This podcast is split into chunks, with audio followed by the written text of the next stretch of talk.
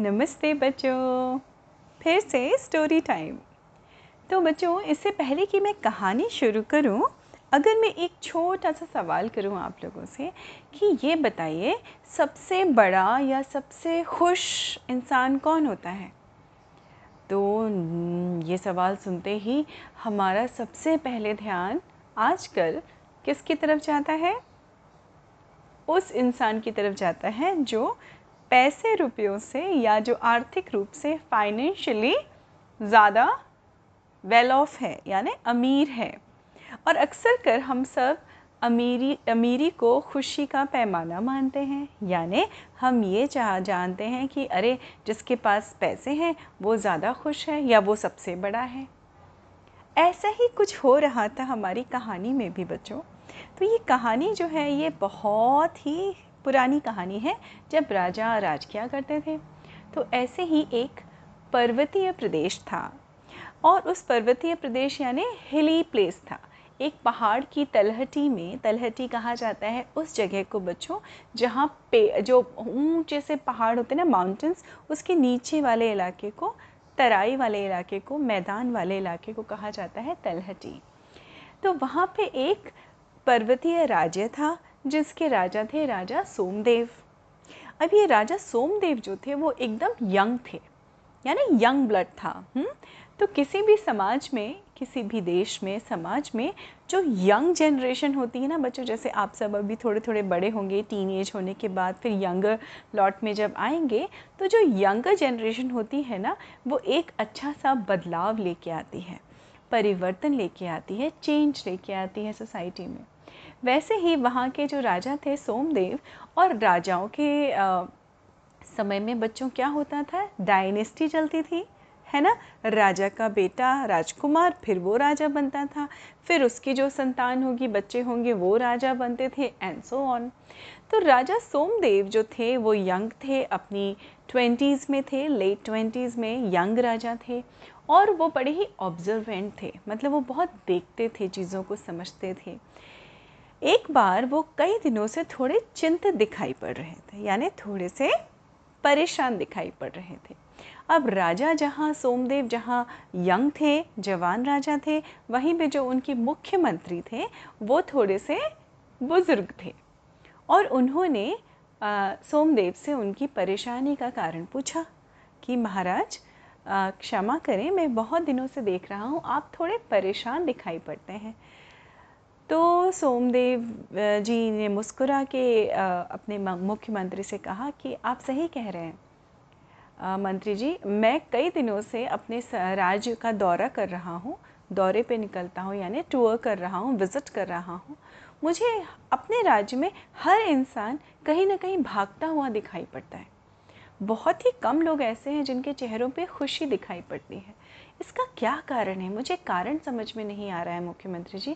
क्या मेरे शासन में मेरे शासन में कोई कमी है?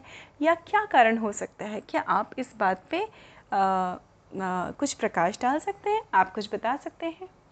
मुख्यमंत्री जी थोड़ा मुस्कुराए और उन्होंने कहा महाराज आजकल हमारे समाज में आपके राज्य में आज से करीब 30-40 साल पहले आ, पैसों का प्रयोग नहीं होता था। यानी करेंसी या नोट नहीं होते थे कॉइन्स भी नहीं थे।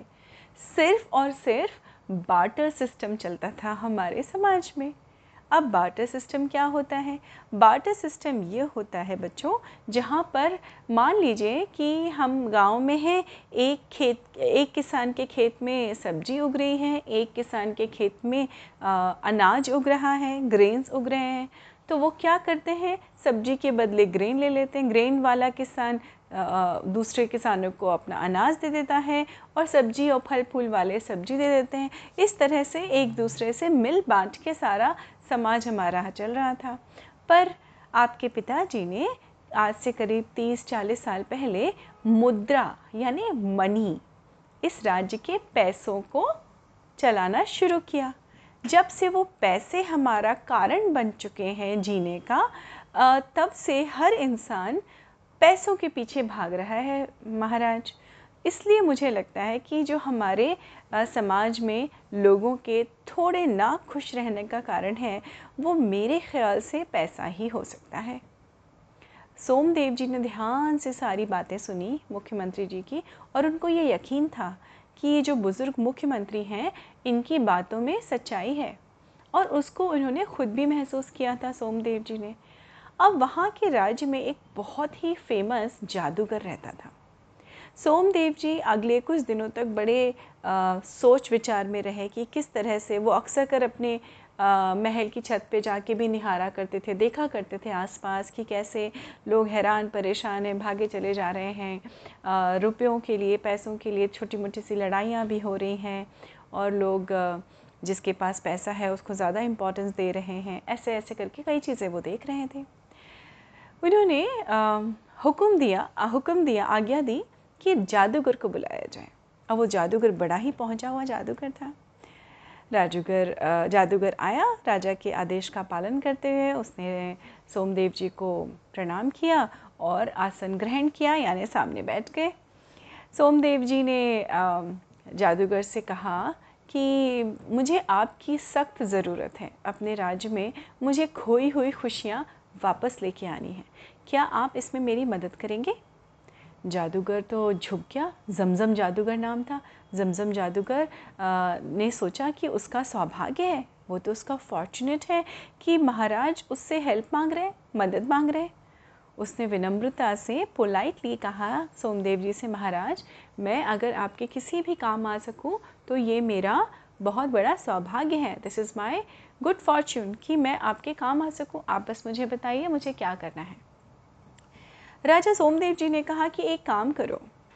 आप ऐसे, ऐसा कोई मीटर बनाइए, ऐसा कोई यंत्र बनाइए जिससे मैं हर परिवार के, उसको घर में, हर घर में लगा सकूँ और हर परिवार की खुशियाँ नाप सकें। क्या आप ऐसा कुछ बना सकते हैं? अब जादूगर तो सोच में पड़ गया। फिर उसने कहा महाराज मेरे पास एक है। मेरे दादा जी कहीं से तिलिस्म से निकाल कर लाए थे। एक है जादुई दिया।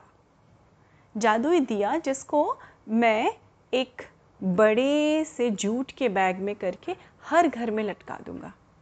हर घर के अंदर बिल्कुल सेंटर में जहाँ पर आ, सेंटर होता है घर का यानी बीच का हिस्सा वहाँ पे उसको लटका दूँगा। और वो दिया जब जब लोग खुश होंगे, वो उतना ही तेज जलेगा। जितना वो तेज जलेगा, उतना ही मुझे पता चल जाएगा, महाराज। मैं सब पता कर लूँगा और मैं बस आपको बता दूँगा। महाराज को ये बात तो बड़ी अच्छी लगी। उन्होंने कहा, अरे वाह! जमजम, मैं तो बहुत ही प्रसन्न हुआ तुम्हारी बात सुन के। मैं बहुत खुश हूँ हैप्पी हैप्पी हूँ। चलो, मैं बताता हूँ तो आपको कितना समय लगेगा ऐसे दियों को बनाने में? जादूगर ने कहा, महाराज, मुझे कम से कम सात से आठ दिन का समय तो ज़रूर चाहिए होगा। महाराज ने कहा, ठीक है, दिया, आप आज से ही अपने काम में जुट जाएँ और मैं तब तक दूसरी तैयारियाँ शुरू करता हूँ। उन्होंने, महाराज जो थे सोमदेव जी, उन्होंने तुरंत दूसरे दिन ही राज आज्ञा निकाली, यानी राज की जो एक आज्ञा होती है, जो सब मानते हैं उस राज में रहने वाले लोग, जितने भी नागरिक होते हैं। तो उनसे और कैसे कैसे बच्चों पहले अनाउंस करते थे? डुग्गी पिटवाते थे, है ना? ढम ढम ढम। सुनो सुनो सुनो। सभी आम और ख़ास लोगों को ये सूचित किया जाता है, यानी ये बताया जाता है कि आप लोग आज से, अभी से जितनी भी राज्य के पैसे हैं, चाहे वो कॉइन हो या चाहे वो नोट हो, सारे हमारे राजकोष में, राजकोष मतलब हमारे बैंक आप समझ लीजिए, हमारे सरकारी बैंक में जमा कर दे। क्योंकि आज से राजा के, राजा सोमदेव जी के आदेश के अनुसार वो सारी मुद्राएँ बंद की जा रही हैं। ख़त्म की जा रही है। यानी उन सारे पैसों का आज की डेट के, आज के बाद से कोई भी वैल्यू या यूज़ नहीं होगा। ना आप कुछ खरीद सकते हैं, ना आप कुछ बेच सकते हैं। इसलिए आज ही, आज की शाम तक सारे पैसे हमारे राजकोष में वापस आ जाएँ।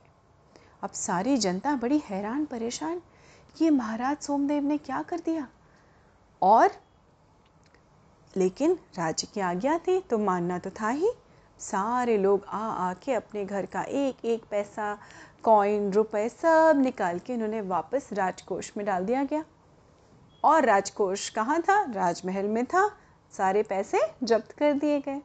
आप आ, इसको कैसे रिलेट कर सकते हैं बच्चों? जैसे डीमोनेटाइजेशन हुआ था ना अभी हमारे भारतवर्ष में भी एक समय में।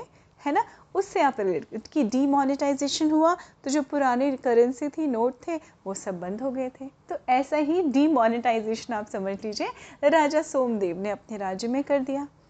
दूसरे ही दिन सुबह, राजा सोमदेव ने सारे नागरिकों को संबोधित किया, यानी एड्रेस किया। और सबको ये बताया कि कैसे आज से आने वाले लंबे समय तक मैं यानी यहाँ का राजा सोमदेव आप सबको वचन देता हूँ प्रॉमिस करता हूँ कि मैं आप लोगों के खाने पीने और राशन का संबंधी जितनी भी ज़रूरतें हैं, कपड़ा सब राज्य की तरफ़ से आपको दिया जाएगा। अब आपको पैसे नहीं मिलेंगे और आपको सारा कुछ मैं राज्य की तरफ़ से दूँगा। ये मेरा प्रॉमिस है, वादा है। तब लाके जाके लोगों के सांस में सांस लौटी। उन्होंने कहा, चलो एटलीस्ट महाराज हमें क्या करेंगे? हमारी ज़रूरत का सारा सामान हमको देंगे। दवा है, कपड़े लत्ते हैं सब्ज़ी है, अनाज है, बस हमें और क्या चाहिए? राजा ने कहा, बदले में बदले में मुझे अपने राज्य की खोई हुई खुशी चाहिए। मैं चाहता हूँ कि सब लोग सुकून से रहें, संतुष्टि से रहें और हमारे घरों में, हमारे आपस में एक खुशी का माहौल रहे और सब खुश खुश खुश हँसते मुस्कुराते रहें। और वो कैसे होगा, वो भी मैं आपको बताता हूँ। हमारे जमजम जादूगर आज से ठीक पाँच दिनों के बाद आप सबके घर में एक जादुई दिया लगाएँगे। उस दिया, उस दिए को कोई भी टच नहीं करेगा, कोई भी हाथ नहीं लगाएगा। वो दिया जितना तेज़ जिसके घर में जलेगा, वो उसकी खुशी का सूचक होगा। यानी वो क्या होगा? मीटर होगा जिससे हमें पता चलेगा कि उस घर में कितनी खुशी है और जिस घर में जितनी ज़्यादा खुशी होगी, हम उस घर में उतना ही ज़्यादा सामान देंगे। उसी रेशियो में सामान दिया जाएगा। अब सारे लोग थोड़ा असमंजस में थे, थोड़ा कन्फ्यूज़न में थे कि राजा सोमदेव जी करना क्या चाह रहे हैं। पर राजा तो राजा आ गया तो आ गया सबने जी हाँ कह के सर झुका के उस आदेश को भी स्वीकार किया एक्सेप्ट किया। अब सबके घरों में वो जादुई दिया एक जूट के बैग में रख के टांग दिया गया बीच में। अब ऐसे ही राजकाज चलता रहा, सबको सबके हिस्से का सामान मिलता रहा। कभी कुछ ज़्यादा दिया जहाँ जलता था, उनको थोड़ा ज़्यादा सामान मिलता था। जहाँ कम जलता था, वहाँ कम मिलता था। और उससे लोग इंस्पायर होने लगे, लोग खुश दिखाई पड़ने लगे। अब जब सोमदेव जी जाते थे अपनी प्रजा का हाल चाल लेने तो उनको बड़ा सुकून का अनुभव होता था। उन्होंने सोचा कि शायद मैंने बड़ा अच्छा काम किया, कि पैसे बंद कर दिए। अब कोई भागता ही नहीं है हाय तौबा करते हुए पीछे। पीछे पीछे पैसों की, हाय, मेरे पास ये भी आ जाए, हाय, मेरे पास वो भी आ जाए। अब ऐसा करते करते तकरीबन बच्चों, एक साल बीत गया। एक साल तक प्रजा खुश रहने लगी, एक दूसरे के संग समय ज़्यादा बिताने लगे। वो किसी के पीछे नहीं भागते थे कि, हाय, ये क्या हुआ? बल्कि और खुश रहने की कोशिश करते थे, क्योंकि जितने ज़्यादा खुश, उतना ज़्यादा सामान, उतनी ज़्यादा उनकी केयर होती थी राज के, राजा की तरफ़ से। अब ये करते करते राजा सोमदेव जी को यकीन आ गया था कि अब मेरी जो प्लानिंग है, योजना है, उसका दूसरा चरण, यानी सेकंड लेवल शुरू होना चाहिए। फिर से उन्होंने क्या किया? डुग्गी पिटवाई, ढम ढम ढम। आज से, अभी से राजा सोमदेव जी की आदेश से, के आदेश से आप सबको सूचित किया जाता है कि अब राज्य के कोष से मिलने वाली सारी सुविधाएँ समाप्त की जाती हैं। यानी अब नागरिकों को यहाँ से राजा के पास से कुछ भी नहीं मिलेगा। अब इनको आपको मिलजुल के ही अपने साधनों को क्या करना पड़ेगा? हासिल करना पड़ेगा। कहीं कमाना पड़ेगा। और वही हुआ।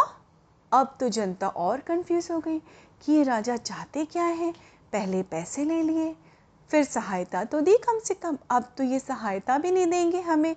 कोई हेल्प नहीं करेंगे। ना राशन होगा, ना अनाज होगा, ना फल होंगे, फूल होंगे, सब्ज़ी नहीं होगी, कपड़े नहीं होंगे। हम रहेंगे कैसे? अब तो सबके बीच में बड़ी अफरा तफरी अफरा तफरी मच गई। करते करते, लेकिन किसी तरह से जितना जितना था जिसके पास, उसमें गुजारा तो हो रहा था, लेकिन लोगों को समझ में नहीं आ रहा था कि हम करें क्या। अब एक वो ऐसी परिस्थिति थी बच्चों, जिसमें आप ये कह सकते हैं सर्वाइविंग स्किल्स आपकी काम आनी चाहिए। आप कैसे सर्वाइव करते हैं कितनी डिफ़िकल्ट लाइफ कंडीशंस में? Okay okay? अब ये सोच के बच्चे बच्चों जो वहाँ के नागरिक थे, जो रहने वाले थे, उन्होंने सोचा कि आखिर करें क्या? थोड़ा हैरान थे, परेशान थे, लेकिन उनके मन में क्या डर था? उस दिए का डर भी था कि हम रो पीट नहीं सकते, हमें खुश रहना चाहिए। है ना? राजा ने जो भी किया है, उनको यकीन भी था कि राजा किसी का बुरा नहीं करते। ज़रूर इसमें कोई ना कोई अच्छाई छुपी होगी। इस थॉट के साथ लोगों ने थोड़ा बहुत क्या किया? शुरू किया सिस्टम अब एक किसान था, किसान गया और अपने खेत के पास बैठ गया। उसने देखा उसकी बहुत अच्छी फ़सल हुई थी। इतनी अच्छी फ़सल थी कि उसके गोदाम भर चुके थे। उसके बाहर भी सामान रखा हुआ था। इतना अच्छा अनाज हुआ था। अब वो सोच में पड़ रहा था, सोच रहा था कि काश महाराज ने अगर पैसे नहीं बंद किए होते, नोट नहीं बंद किए होते, मैं इसको बेचता तो मुझे कितने पैसे मिलते और उन पैसों से तो मैं अपनी सुख सुविधाओं का सामान खरीद लेता। पर अब क्या करूँ? ये तो मैं राजा के कोष में भी नहीं दे सकता, क्योंकि राजा ने तो मना कर दिया है। अब मैं करूँ क्या? ऐसा ना हो ये रखे रखे सारा सामान ख़राब हो जाए। इससे पहले कि ये ख़राब हो जाए, अरे मैं इसको बांट देता हूँ ना। बस, उसने क्या सोचा? बड़ी बड़ी बैलगाड़ियाँ मंगवाई। उस समय में बच्चों, बैलगाड़ियाँ चलती थी, है ना? बुलेट कार्ड्स और उसमें सारा अनाज लादा और हर घर में एक एक दो दो बोरी अनाज बांटता चला गया, बांटता चला गया, बांटता चला गया। इन दी एंड सिर्फ़ उसने अपने यूज़ का जो अनाज था, जो उसका स्टॉक समझ लीजिए था, वो उसने रखा। और वो जैसे ही थका हारा घर आके बैठा, उसके चेहरे पे जो संतुष्टि के भाव थे, यानी इतना हैप्पीनेस थी, वो रिफ्लेक्ट किया, कहाँ बच्चों, समझ गए ना आप लोग? उस दिए में। और वो दिया ज़ोर से उसकी रोशनी और बढ़ती चलेगी बढ़ती चलेगी। और अचानक उस किसान की नज़र पड़ी और उसको समझ में आया कि, अरे, क्या बात है? और उधर जमजम जादूगर ने तुरंत राजा को बताया कि, देखिए, उस किसान के घर पे बड़ी ही खुशियाँ हैं, बड़ी ही संतुष्टि है। तब वहाँ के किसान ने जाके लोगों को क्या किया? इकट्ठा किया पंचायत में बुलाई और पंचायत होती थी बच्चों, गाँव में आप ये कह लीजिए कभी जब कोई इंफॉर्मेशन देनी हो तो या कोई चीज़ के बारे में शेयर कुछ बताना हो या कोई डिस्प्यूट हो तो उसको सॉल्व करने के लिए पंचायत होती है, जहाँ पे सारे लोग इकट्ठे होते हैं गाँव के और वहाँ चीज़ें लोगों को बताई जाती हैं। पंचायत बुलवाई उस किसान ने और जाके सबको बताया कि कैसे मेरा दिया आज बहुत ज़ोर ज़ोर से जल रहा था क्योंकि मैंने आप सबके साथ अपना सामान शेयर किया। तो मुझे इतनी खुशी हुई, वो अलग प्लस वो दिया तो बहुत तेज जला। तो आज मुझे ऐसा लग रहा है आपको बताते हुए कि अगर हम सब आपस में अपना सामान साझा करें, यानी पुराना वाला सिस्टम तुरंत जो पंचायत में मुखिया जी थे, वो बड़े ही बुज़ुर्ग थे। उन्होंने कहा, मुझे याद है वो समय याद है जब मैं मैं तुम्हारी उम्र का था, किसान से बोले, तब ये सिस्टम था और हम सब बड़े ही खुश रहते थे। उस दिन के बाद से बच्चों, वहाँ पे सबने एक दूसरे के साथ सामान साझा करना शुरू किया और उन, उस मुश्किल से भी उन्होंने जीने का रास्ता निकाल लिया और वो और भी ज़्यादा खुश रहने लगे। सोमदेव जी उन सबसे भी ज़्यादा खुश थे कि, अरे वाह, मेरे राज्य के लोग तो बड़े अच्छे हैं। और उनको यकीन था कि ज़रूर आने वाले समय में भी परिवर्तन होता है, हमेशा चेंजेस हमेशा होते हैं, पर कोई ना कोई प्रदेश हर समय में, कोई ना कोई राज्य या देश ऐसा होगा जहाँ पे खुशियों का मेज़रमेंट पैसों से नहीं किया जाएगा। पैसे ज़रूरी होते हैं, लेकिन नॉट ऑलवेज और ऐसा ही होता आ रहा है बच्चों। आज भी एक ऐसा कंट्री है जहाँ पे वहाँ, जहाँ पे खुशियाँ या वहाँ के लोगों को लोगों को बड़ा खुश माना जाता है। आप सब जानते हैं वो कौन सा कंट्री है? जी हाँ वो कंट्री है भूटान। तो बच्चों, ऐसे ही उस प्रदेश में जिस तरह से खुशियाँ बांटी, हम जानते हैं सभी कि पैसा ज़रूरी है, लेकिन पैसा ही नहीं ज़रूरी है है ना? तो ऐसा ही रखिए, आप लोग अपने जीवन का निर्वाह भी ऐसे ही करिए कि खुश रहिए, लेकिन ये बात याद रखिए, पैसों से सारी खुशी नहीं मिलती और खुशियों से पैसे नहीं मिलते। है ना? एक दूसरे के संग साझा करने से सामान, एक दूसरे के संग मिल बैठ के बात करने से हमारे क्या होते हैं? हमारे दुख कम हो जाते हैं और खुशियाँ बढ़ जाती हैं। तो अपनी खुशियाँ बढ़ाते रहिए और ऐसे ही हँसते मुस्कुराते रहिए, स्वस्थ रहिए, मस्त रहिए, मेरी कहानियाँ भी सुनते रहिए। जल्दी मिलती हूँ दूसरी कहानी लेके। नमस्ते बच्चों।